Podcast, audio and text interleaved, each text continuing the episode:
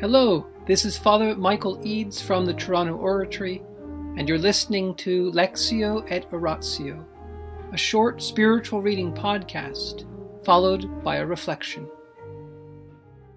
Imitation of Christ by Thomas à Kempis, Book 2, Chapter 2, on submitting ourselves humbly to others. Don't think it is a matter of great importance whether so and so agrees with you or disagrees with you. Act in such a way as to make sure, whatever you are doing, that God is on your side. As long as you have a clear conscience, God will keep you clear of harm. Human malice can't touch you if the divine aid is forthcoming not a doubt of it. If you will make up your mind to suffer in silence, you will find that He comes to your aid. He knows just when and how to bring you deliverance. You have only to put yourself in His hands. How you are to get out of this or that difficulty, this or that embarrassing situation, is God's business, not yours. After all, what harm can it do? Other people knowing about your weaknesses and taxing you with them. Often it's the best possible thing for you. It helps to keep you humble. If a man will only be humble about his own shortcomings, how little it takes to disarm ill feeling, how little it costs to put things right. It's humble people God protects and preserves, God loves and comforts. He stoops down and gives his grace lavishly, raising the humble man to heights of glory as soon as neglect has done its work. Such a man he chooses for his confidant, beckons to him gently, and calls him apart. Only a humble man takes it calmly when he is put to the blush. What does it matter? It is God, not the world, that gives him countenance.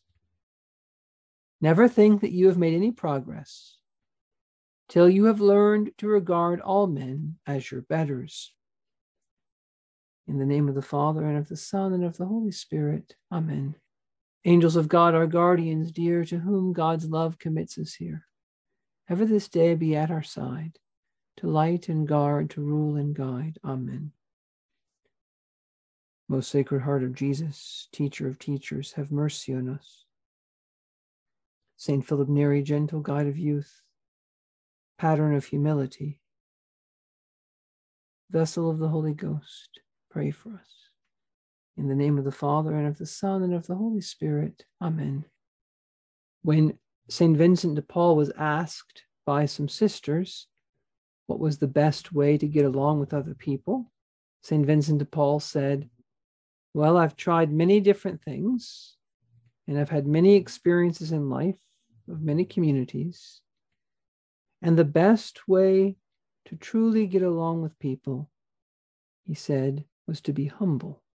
And that's exactly what the imitation of Christ is saying tonight in the second paragraph. Only the humble disarms ill feeling. In other words, other people will have ill feeling. They might be annoyed or this or that. And what's the best way to disarm all that? To be humble.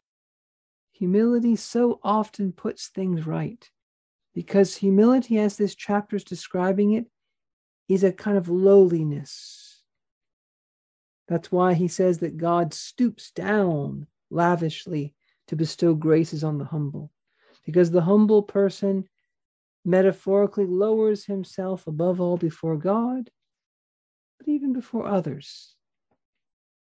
As opposed to the proud person, which in Latin is superbia, super, above, always thinking of things above other people, putting himself above other people, over them, on top of them, seeing everyone else as beneath him, lower than him, less than him.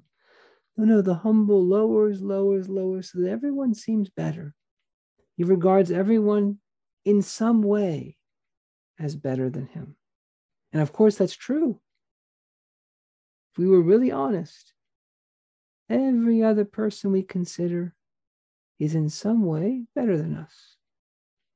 Absolutely, no difficulty in thinking that. But there's that sense as it grows and grows is a sign of great humility. So we lower ourselves, and this makes human life go so much more smoothly. Do you see? Thomas Kempis is using various ways to persuade us. So that argument that humility is advantageous, humility is good because it helps have peace. It helps to disarm ill feeling. That's important. And then he says another reason why we want to be humble because God will protect you, God will lift you up. There's a second reason. A third reason he gives us is that when we're humble, God doesn't only lift us up, he tells us secrets. He makes us his confidant. Prayer goes better when we're humble. All those are reasons to want to be humble. Now, up above, in the first paragraph, he's undermining our objections to humility. He's trying to show us why the things that we really think so often don't really make sense. Why does it matter what so and so thinks of us? Why does it matter what so and so says about us? Honestly, what what's the point? What's the big deal? What does it matter if such and such a person knows my weakness? Oh, well, he'll he'll look down on me. So that's where we go back to the other reasons. Well, God will draw nearer. Well, he'll say things, he'll he'll put me down, blah, blah, blah. Okay. Maybe that's actually kind of good. You see, humility puts us in a position of depending on God. Humility allows us to trust that God will deliver us, that divine aid is what we need, that God will keep me clear from harm. If what? If I have a clear conscience. If such and such a person will think bad of me because I've really done something bad, well, that's different. But if I've done what I know is right, if I have a clear conscience, then we have to put ourselves in God's hands. We have to trust in Him. If there's a difficulty, if there's an embarrassing situation that His providence has allowed us to enter into, then it's His business.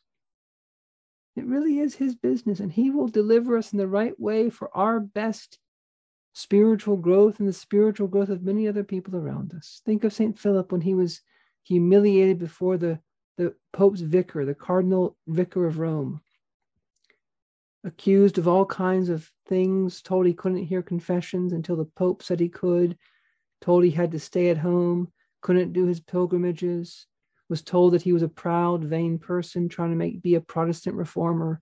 All these things were said to him, right to his face. And St. Philip just looked at a crucifix and said, Lord, you know whether I'm doing this to make myself the head of a party. And he looked at the Pope's vicar with great humility and truthfulness and said, I began this work for the glory of God, and I'm ready to stop it for the glory of God. And he St. Philip would not let anyone talk badly about the Pope's vicar. He would not let people yak about it. And he himself didn't go around complaining, trying to get sympathy, because he kept his eyes on Christ. And how do we know for sure that God is on our side? Because Christ rose from the dead.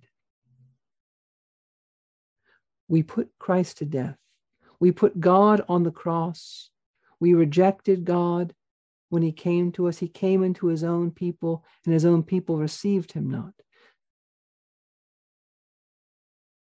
By our sins, we turned against God. His own apostles fled. And yet, what does he do right when he rises from the dead? He comes to them and says to them, What? Not you, you, why did you do that? He didn't blame them. He didn't get all, all upset with them. No, he said, Peace be with you. He breathed on them. Receive the Holy Spirit. Peace be with you. And then he said, I am. I am, meaning I am God. I am who am. Do not be afraid. Adam, after he sinned, what did he do? He fled from God's presence and hid himself. And God came looking for him. And what did God do after he rose from the dead into human nature? He came looking for his apostles to show us that God is on our side. And because Christ's humanity can never suffer or die ever again, we know that God is on our side now and forever. In the name of the Father, and the Son, and the Holy Spirit. Amen.